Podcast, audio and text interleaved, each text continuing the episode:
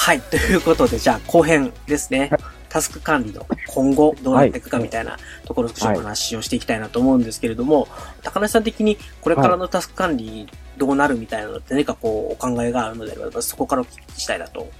そうですね。タスク管理をなりわいにしていながらなんですけれども、タスク管理いらなくなるんじゃないかって思ってまして。そう、はいはい。というのも、AI が今盛んになってきてるじゃないですか。チャット GPT とか。で、チャット GPT で、こうタスクの分解やらせてみたんですよ。そしたら、結構な精度でいいタスク分解するんですよね。うん。ええで、まあ、それはちゃんとこちらの指示がしっかりしてあのしているというか、細かく指示できているっていう前提が必要なんですけど、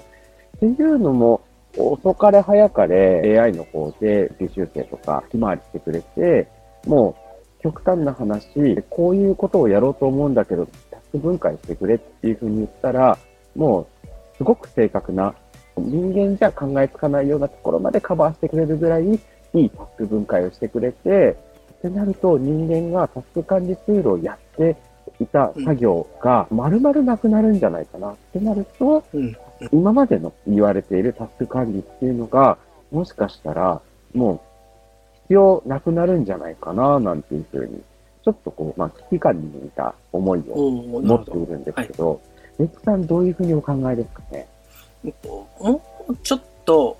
補助線をうタスク管理ツールが作ってくれるようになるんじゃないかなという期待値は当然ありますと。というのは、例えば自分の過去のタスクの実行の傾向から見て、この作業にはこれぐらいかかりますよみたいな、まあなんかそういうサジェッションというかリコメンデーションみたいなものをまあくれるようになるだろうなというのはありますし、で、だいぶ今のスマホとか使ってて思うのは、やっぱりこっちが指示してなくても、ある程度、今はこういうことをやってる時間ですよみたいなのを勝手にスマホ側で教えてくれたりするんですね。あのスマートウォッチとか、あの、待ち受け画面とかに、あの、今この時間だよねみたいなのを 出してくれてたりして、お、やるやんみたいな、シリやるやんみたいなのがやっぱあったりするんですよね。だ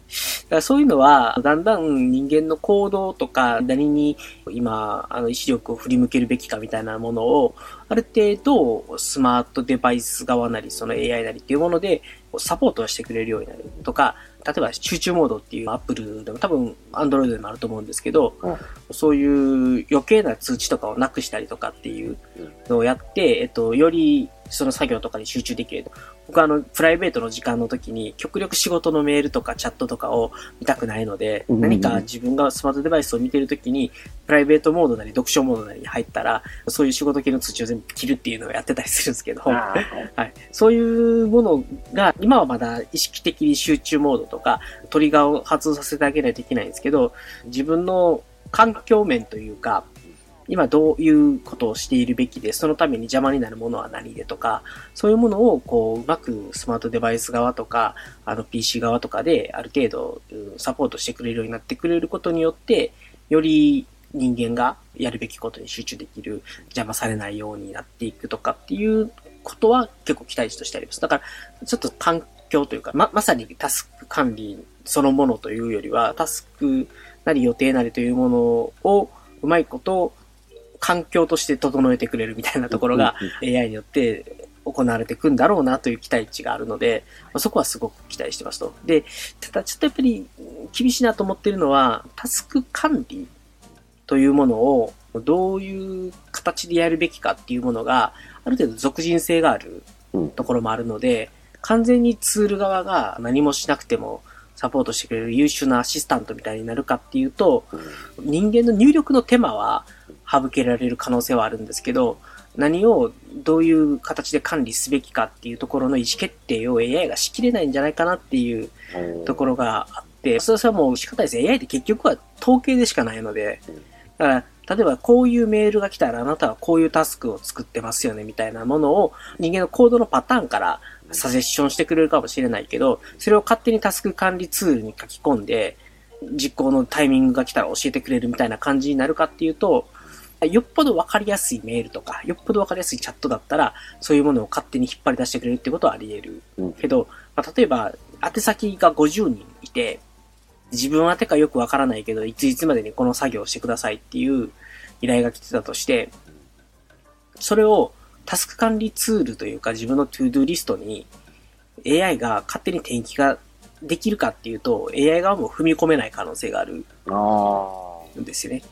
うんうん。だから、よっぽどわかりやすく、何々さん、to 何々さん、いいついつまでにこれだけの作業をお願いします、みたいなものがあって、AI が、これはもう間違いなくこの人に対する作業の依頼だっていう確信が持てるレベルのものであれば、割と高い精度で持ってタスクに追加してくれるかもしれないけど、なんかそれってもはや AI のためにわざとそうしてあげてるというか、うん、人間だったらわかるじゃないですか。これは俺に対する依頼やな、みたいな。じゃあちょっとこれタスク管理にツール入れとかないとな、みたいなのがあって、そこを入力の補助は絶対してくれると思うんですよ。これはあなたに対する依頼でしょうかと。じゃあこれこれこういうタスクを ToDo リストに追加しますかみたいなものは聞いてくれるような世界観にはなってくるかなとは思うんですけど、それを完全にパーソナルアシスタントみたいに、これとこれとこれとこのメールにあったこれについていつまでにやってくださいみたいな、秘書さんみたいな感じでやってくれる世界観が来るかっていうと、10年、20年のスパンで見たら来るんじゃないかなと思うんですけど、チャット GPT-4、5ぐらいの 世界だとまだそこまでは至れないかなっていう気はしてます。人間の、えっと、そういう作業の依頼のやり取りの仕方そのものが、もっと DX 化されるんじゃないかなっていう違う意味での期待は一応あって、今はもうメールとかチャットとかっていうコミュニケーションツールで、とか、あの、口頭とか電話とかでそういうのをやるっていうのが当たり前になってるんですけど、もしかしたら、えっと、開発の世界でやってるチケットを発行するじゃないですけど、そういうのがもっと標準化されて当たり前になって、そのやり方でタスクの依頼をしてないのに、あの、口頭で依頼したからできたと思うなよみたいなのが当たり前の世界になるじゃないですけど、そういう標準化というか、プロトコル化されていくことによって、まあ、AI が間に入ってくれればも、もっと楽になると思うんですけど、そういうコミュニケーションのあり方っていうのが、うん、もっと変わっていって、その中でアシスタントがより機能するようになってくると、高橋さんに言われたような、まあ、人間が何もしなくても勝手にタスクが管理されていくような世界がやってくる。可能性は全然ないとは言わないですけど、そのために多分超えないといけないのは多分コミュニケーションの壁をもう一個超えてあげないと、今の統計ベースの AI だと多分解決できない、いや意思決定ができないですね。はい。なんか今、タスク管理をですね、教えるっていう、うん。まあ、どんなタスク管理を教えてるんだろうみたいな話はとりあえず置いといてですね、就労移行支援事業所っていうところでですね、就労を目指して訓練をするっていう目的の事業所なんですけれども、そういうところでやっているえーので、本当にタスク管理というものを教えてて、えーいいのだろうか、この先どうなるんだろうかっていうちょっとですね、心配になってきたので、うっていん。うのをちょっとこう別にぶつけてみたいなと思ったのでお伺いしたんです。なるほどです。いや、それはもう絶対やった方がいいと思っていてというか、まあ、もともと僕がライフハックのブログを書いたり、勉強会やってた理由っていうのは、リリテラシーはなかなか会社とかで、社会で教えられないんですよ。タスク管理とかメモとかもそうですけど、俗人的なスキルセットなんですよね。はいうんどこまで行っても、今、未だに15年経ちましたけど、そういう概念が出てきてから、うん未だにタスク管理のやり方を教えてる会社を見たことがないので。グループとしてのタスク管理みたいなものはあるんですけど、みんなだから結局、うんと僕らの世界で言うとトラッカーが乱立してるというか、あの、それぞれがそれぞれの責任分野のところを別々に管理するんですよね。はい。で、それによって、より個人としてのタスク管理、集約的なタスク管理っていうのが非常に難しくなっていっているので、もう考えるのを諦めて、えー煽られるまで放置するみたいなのが結構 当たり前になっちゃうっていうのもあって、なのでやっぱりタスク管理というものをやることによって、多少なりともそのストレスが軽減できるとか不安が解消できるような類の人たちがやっぱり一定数いると思うんですよ。まあ僕だってそうなので、うん別に発達障害がとかっていうのは関係なく、うんだから、それはもう、そういう人たちにとって必要なのであれば、リテラシーとして教えるべきだし、それは社会に期待するとですね、あまりいい結果が得られないと思うんですね。なんで、そういう場があって、それによって救われる人が続ける限りはやり続けた方がいいと思いますと。うんそれは多分 AI が出てこようと、ツールが進化しようと、つまりリリテラシーという言い方をしてるのはやっぱりそこなんですよね。うんスキルとか自己実現だったら別になくてもいいんですよ。生きるために必要ないので、うんななくても生きれるので。はい。はい。でも、リテラシーっていうのは知らないと、そこからの学びようもないというか、要するに読み書きなんですね。うん一番最初にそれの素地ができてるからこそ、それの発展系が望めるわけじゃないですか。からそのレベルのことっていうのは、誰かが本当はやらないといけないんだけど、やっぱり社会というものは、それを俗人的なスキルというか、会社で教えるようなもんではないと。うん個人が勝手に学んできなさい。とか常識だよね、みたいな感じで処理するんですけど、タスク管理できてないおっさんいっぱいいるんですよ。はい。実際は。でもそういう人たちは偉いから、あの自分たちがやらなくても周りの人がうまくサポートしてくれるから仕事ができてるということに気づいてないおじさんたちは本当にいっぱいいるんですよ。そういう周りのサポートがなかなか得づらいような、あの、立場の人たちもいるというか、どっちかとそういう人たちの方が多多いんですよね。そういう人たちにとって救いになるのであれば、タスク管理というものはやっぱり、あの、リテラシーとしては絶対教育されるべきだと思うし、まあそういう悩みがある人たちが多いから多分、高根さんのイベントというかその勉強会的なものに来られる方が多いんだろうなと思うんですよ。ニニーズがある限りは絶対やり続けた方がいいと思いますというのと、まあ、多分少なくとも5年のスパンではまだテクノロジーで解決できないので、そこは。うん、5年、10年。うん、そうですね。10年後はわかんないです。ちょっと、そこが読めるほど僕自身がまだテクノロジストではないので、なんですけど、5年のスパンで見たら多分まだテクノロジーでは完全には解決できないので、まずは、あの、リテラシーとして教え続けてやっていただいて、もしかするとテクノロジーが変わってきて、人間が意識すべきことが少なくなっていくかもしれないので、うんまあ、それに応じて、えっと、教える内容を変えていくべきだとは思うんですけど、だからそれこそ、うんチャット GPT を使うと、こういう、あの、タスクの分解とかをサポートしてくれるよみたいなのって、それはそれで、どんどん取り入れていった方がいいと思うんですけど、そのレベルじゃないかな、まだ。うんうんと思いますね。ただ、この15年とかのスパンで見たときに、じゃあ我々の職場としての DX 的なものが全くなかったかっていうと、やっぱりそんなことはなくて、いろんなものがやっぱり当たり前。例えば、チャットが普通に使われるようになって、Teams とか Slack とかが普通に使われるようになってきて、そういうものと連携するような形で、例えばジラでタスク管理をしましょうみたいなものがだいぶ市民権を得てきていて、で、もうちょっとライトであれば看板方式でのタスク管理みたいなものっていうのも、うん本当に15年前って看板方式でタスク管理とかやったら何それっていう感じだったんですけど、うんだいぶそういうのも市民権を得てるわけですよね。だからそういうものが社会に浸透してる、来てることによって、リテラシーとしてそういうものを知っていて、そういうツールが普通に会社で使えるようになってるからこそ、より一層個人のタスク管理っていうのもやりやすくなってるし、それを教えてもらったことによってツールがうまく使えるようになって、うまいこと会社の中で怒られたりとか失敗しないとかっていう成果につながるんじゃないかなと思うので、そこもぜひやり続けていってもらって、5年、10年っていうスパンで見ていったら何かテクノロジーが進化していくと思うので、そこをどんどん取り入れてもらって、やっぱり10年後も15年後も多分タスク管理について学ぶことによって救われる人は居続ける。うんうん。テクノロジーは進化するけど人間は進化しないので、ああ、そうですね。はい最近やらかした失敗なんかあるかな？今日やりかやらかしましたね。今日あの、ちょっとスーパー銭湯行ってサウナ入ってきたんですけあど、あ、はい。あの、サウナハットを買ったんですよあ。で、喜びさんでサウナ行くぞと思ってサウナハットを使ってサウナ入って、お風呂出てきてた時に、でうちの奥さんにサウナハットめっちゃ良かったよみたいな話したんですよ。そしたらサウナハットを風呂の中に忘れてることに、すっかりですね、気づかずそこまで行って、もう一回もうお風呂の中入ってサウナハット回収してきてみたいなことやって、でその程度のうっかりミスをするんですよ、やっぱり人間って。そんなにもゆ今日サウナハットの効果を体感したくてサウナに行ってきたにもかかわらず、それでそのレベルのミスをするのが人間なので、うんそりゃ、微暴録的なメモというか、タスク管理はしとかないと、絶対忘れる。5個以上を管理すべきものが増えたんだったら、それはもうタスク管理というか、何かしらのツールで、うん。あの、それをメモしておかないと絶対忘れるんですよ。人間ってやっぱりそそのレベルというとあれですけど、そういう特性なので、その特性を補うような形で何らかの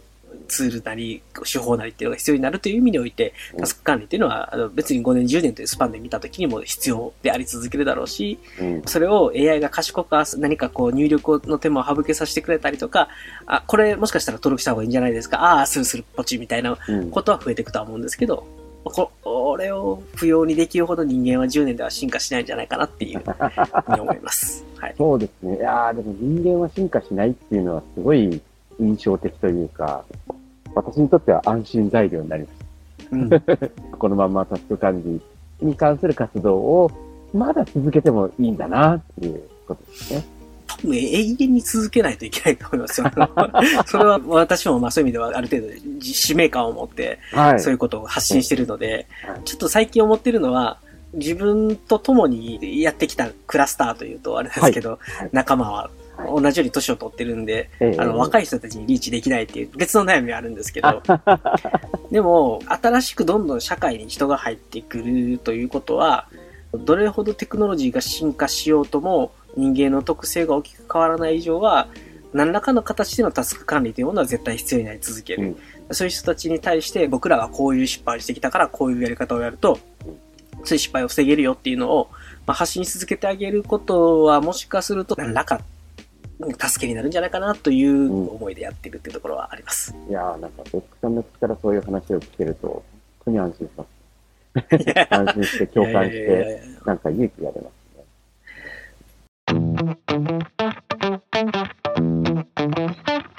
ちょっとこの10年、15年で、ブログとか、そういう、こういうライフ系の情報発信してる人が、劇的に減ったんですよ。そうですよね。そう。くりするぐらい減ったんですよ。うん。いや、やっぱり、一人でやれることには限りがあるというか、うん。うん。やっぱりある程度、そういう、いろんな人がいろんな立場、いろんなバックグラウンドでもって発信をするから、ライフハックっていうのは魅力があるわけであって、うん、例えば固定の5人ぐらいの人のライフハックをえー発信し続けることに僕はそんなに意味がないと思っていて、やっぱりそれがいろんな人によってアレンジされて、うんそのシェアされて、個別具体的な悩み事解決できるような、要するに進化ですよね。ダーウィンの進化論と一緒なんですよ。いろんな、こう、亜種みたいなものが現れて、その中で必要なものが残っていくじゃないですけどうん、いろんな環境、いろんな状況に対応し得る万能のライフハックがあるわけではなくて、そういうものにフィットする突然変異みたいな、うん。うん。うん、まあ、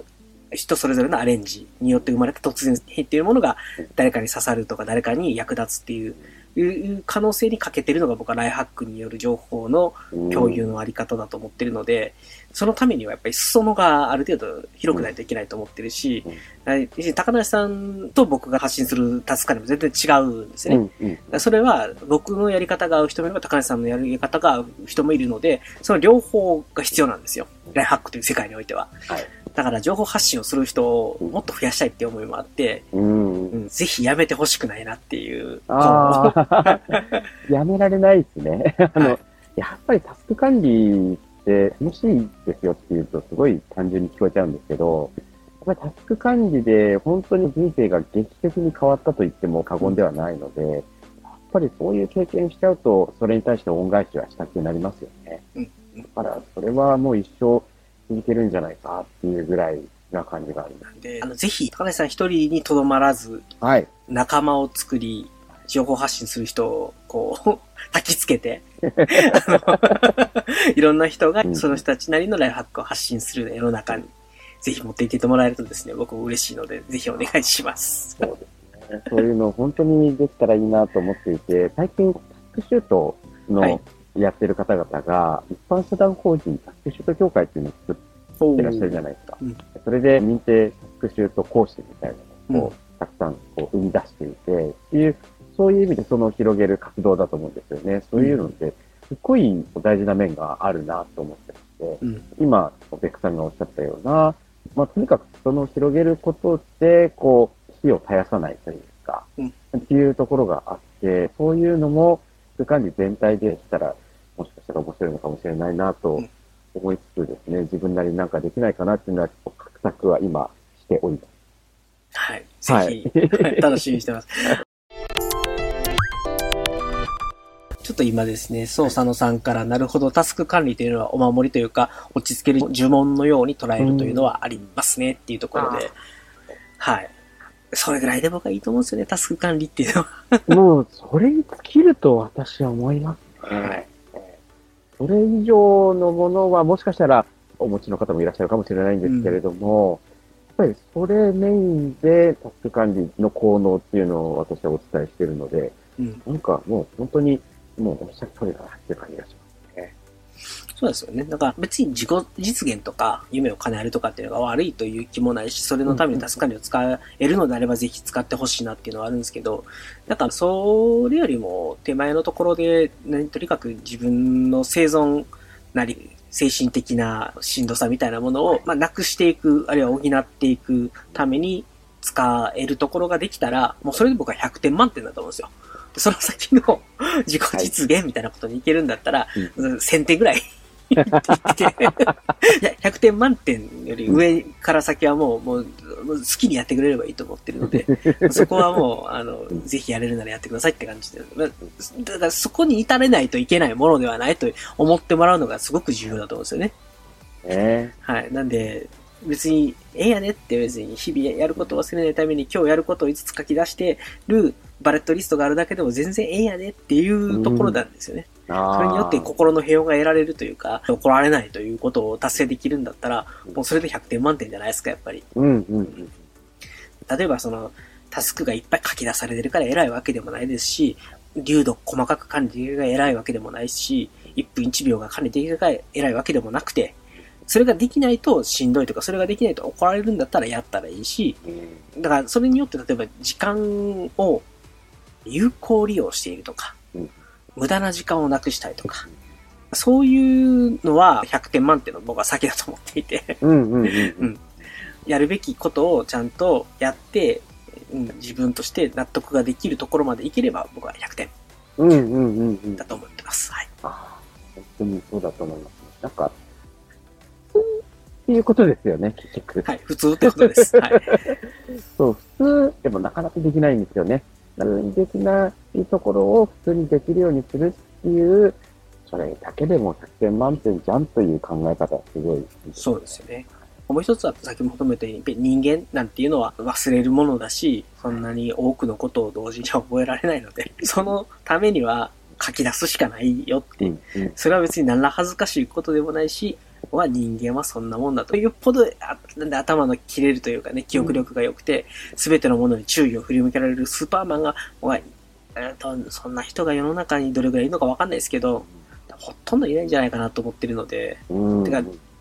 もしかしたらゼロなんじゃないかなとも思ってるんですよ。たまにいるじゃないですか。すごい記憶力がいい人とか、はい、やること漏らさない人いるじゃないですか。そそういう人たちはまあ別としても、でもやっぱまあ世の中の99%ぐらいの人っていうのは忘れたりとか、ぼかしたりとかするので、それを補うために、やっぱり何らかの手段という意味でタスク管理をやっといた方がいいんじゃないかなっていうぐらいですね。だからそれぐらい気楽に、人間ってそんなもんって思いつつ、気楽にタスク管理を捉えてもらえると、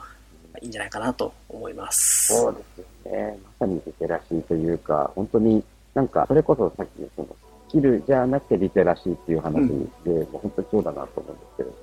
なんか、あるとすごくいいよじゃなくて、これが基本的に備わっていれば普通に生活、えー、できちゃいますよっていう、そういう身近なものにしていけるのがいいですよね。そうですね。で、我々がまあそういう発信をやっぱりしていくべきだし、多分今日も繰り返し言っちゃってるんで、あのもう聞いてる人耳にタコだと思うんですけど、こういうことを定期的にちゃんと発信する文字なり声なりで発信していくっていうことをやって、タスク管理の敷居を下げていくじゃないですけど、なんかすごい人が自己実現をするためのツールとか、時間を効率よく使うためのツールとかっていうものもないわけじゃないけど、それはなんかプラスアルファですよって。はい。っていうことをね、言い続けましょう。そうですね。はい。はい、すごい共感してますんで、それを、今までも結構言い続けてる部分はあるんですけれども、はい、やっぱり、あの、今お話ししてて、ああ、言い続けていいんだなっていうふうに思えたので、すごい幸せです。はい。いやいや、もう、もう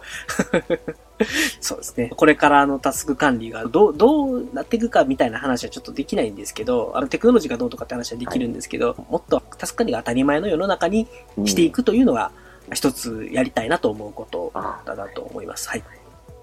ということで、まあ、これからタスク管理後編の締めではないんですけど、結局だから未来像は描けてないんですけど、うん、うん、なんかこういう風にしていきたいという感じで、はい。星が定まったということで、はい。はい。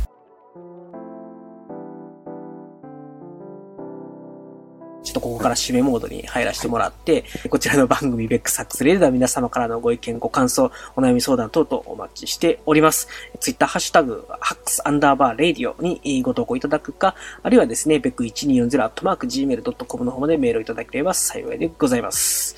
はい。ということで、今日の内容とかでもぜひ感想ツイートとかやってもらえれば、あの、後で高梨さんにもシェアして、高梨さんが多分喜ぶと思うので、ぜひですね、よろしくお願いします。っていうのと、やっぱりラジオ番組なので、やっぱりハックサンドバーレディオの投稿があるとですね、僕も非常に喜びさんでそれを取り上げてですね、インタラクティブな感じでラジオが盛り上がっていくので、えー、あ、ちょっと最近ハックスレディオサボりがちやぞこいつと思われてる方はですね、あの、ピュッて一本投稿していただくと、えー、更新量が増えるかもしれません。ということで、よろしくお願いします。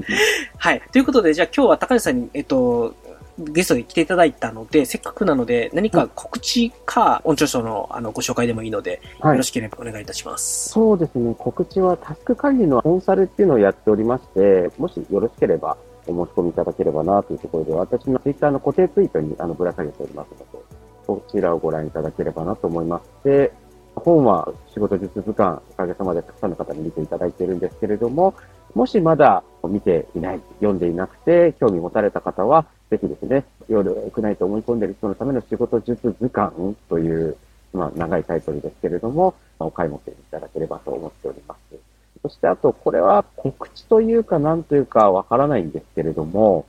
私、今のところ2冊目のあの本を執筆中でございまして、こちらはですね、タスク管理という言葉をもろたくさん使ってですね、前の本が制限めちゃめちゃかけられてたっていうわけではないんですけれども、本当に自分の今のタスク管理、こんな風にやるといいんですよ。で、こういういいことがあって、こんなことをやるともっとすごく生きやすくなりますよとか、生活しやすくなりますよ、仕事やりやすくなりますよっていうのをですね、めちゃめちゃ込めた、でも分かりやすい本をですね、今頑張って作ってる最中なので、こちらができましたらぜひですね、読んでいただいて感想など聞いていただけるとすごい嬉しいので、まだ全然本出来上がっていないので、今から何言ってんだこいつっていう話なんですけれども、応援いただけるとありがたい。ちょい、な、何月頃に発売予定ですか？いや、それなんですね、最初は、きょ、去年の夏後ぐらいにお話をいただいて、そしたら来年の、つまり今年の2023年の5月か6月ぐらいかななんて話をしてたんですけれども、それがいろいろな事情が重なって、ちょっと慎重に作っている段階なので、年内いけるかどうかみたいな、そんな感じです。なるほどございます。はい、じゃあまた新書が出たら、はい、そのタイミングでぜひ、あの、ぜひ、はい、はい、ラジオでも、プライ研究会オンラインの方でも、来ていただければなっていうのと、別にそれ以外でも、いつでもゲストに来ていただきたいですけども、はい、あの、ぜひ新書のタイミングをやらせてください。はい、あの、声掛けさせていただくので、ぜひ、ありがとうございます。ぜひぜひよろしくお願いします。はい。ということで、皆さん、あの、ご興味を持たれる方の10万部超えのベストセラーなので、ぜひご一読いただければ幸いでございます。はい、ます。はい。最後ちょっとあの、パパチャンネルさんからコメントいただいたらこれだけ読んで終わりたいと思います。はい、とりあえずメモ帳か紙の裏にやることとか締め切りを書き出せばいいんですよということで、はい、もうそれで大丈夫です。あの、難しいこと考えずにね、やることをペッて書き出して、はい、全部チェックチェックチェック、はい、終わりピリっ